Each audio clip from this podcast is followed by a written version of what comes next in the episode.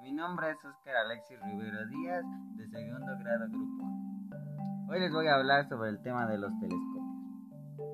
Los telescopios son instrumentos ópticos para observar objetos lejanos, en especial cuerpos celestes, que consisten en esencialmente en un espejo o lente que concentra los rayos luminosos. Un telescopio es una herramienta que los astrónomos usan para ver objetos lejanos.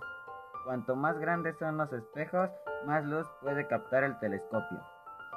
Los primeros telescopios enfocaban la luz utilizando piezas de cristal transparente curvo, llamados lentes. En el año 1906 fue creado el primer telescopio cuando un genio italiano recibe noticias de la existencia de un instrumento maravilloso capaz de acercar los objetos. Galileo construyó su primer telescopio en el verano de aquel año y en diciembre se lanzó a observar el firmamento con instrumentos de una calidad adecuada. Existen tres tipos de telescopios.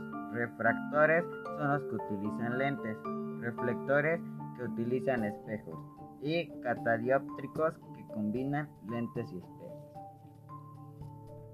Mejoras importantes en los telescopios y reflectores fueron la producción de grandes espejos parabólicos, desarrollados por John Hadley en 1721.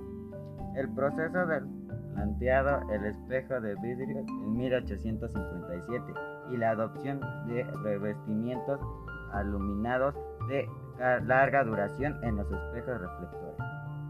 Esto es todo, espero que mi información les haya sido de su interés y les haya servido de algo. Buenas tardes.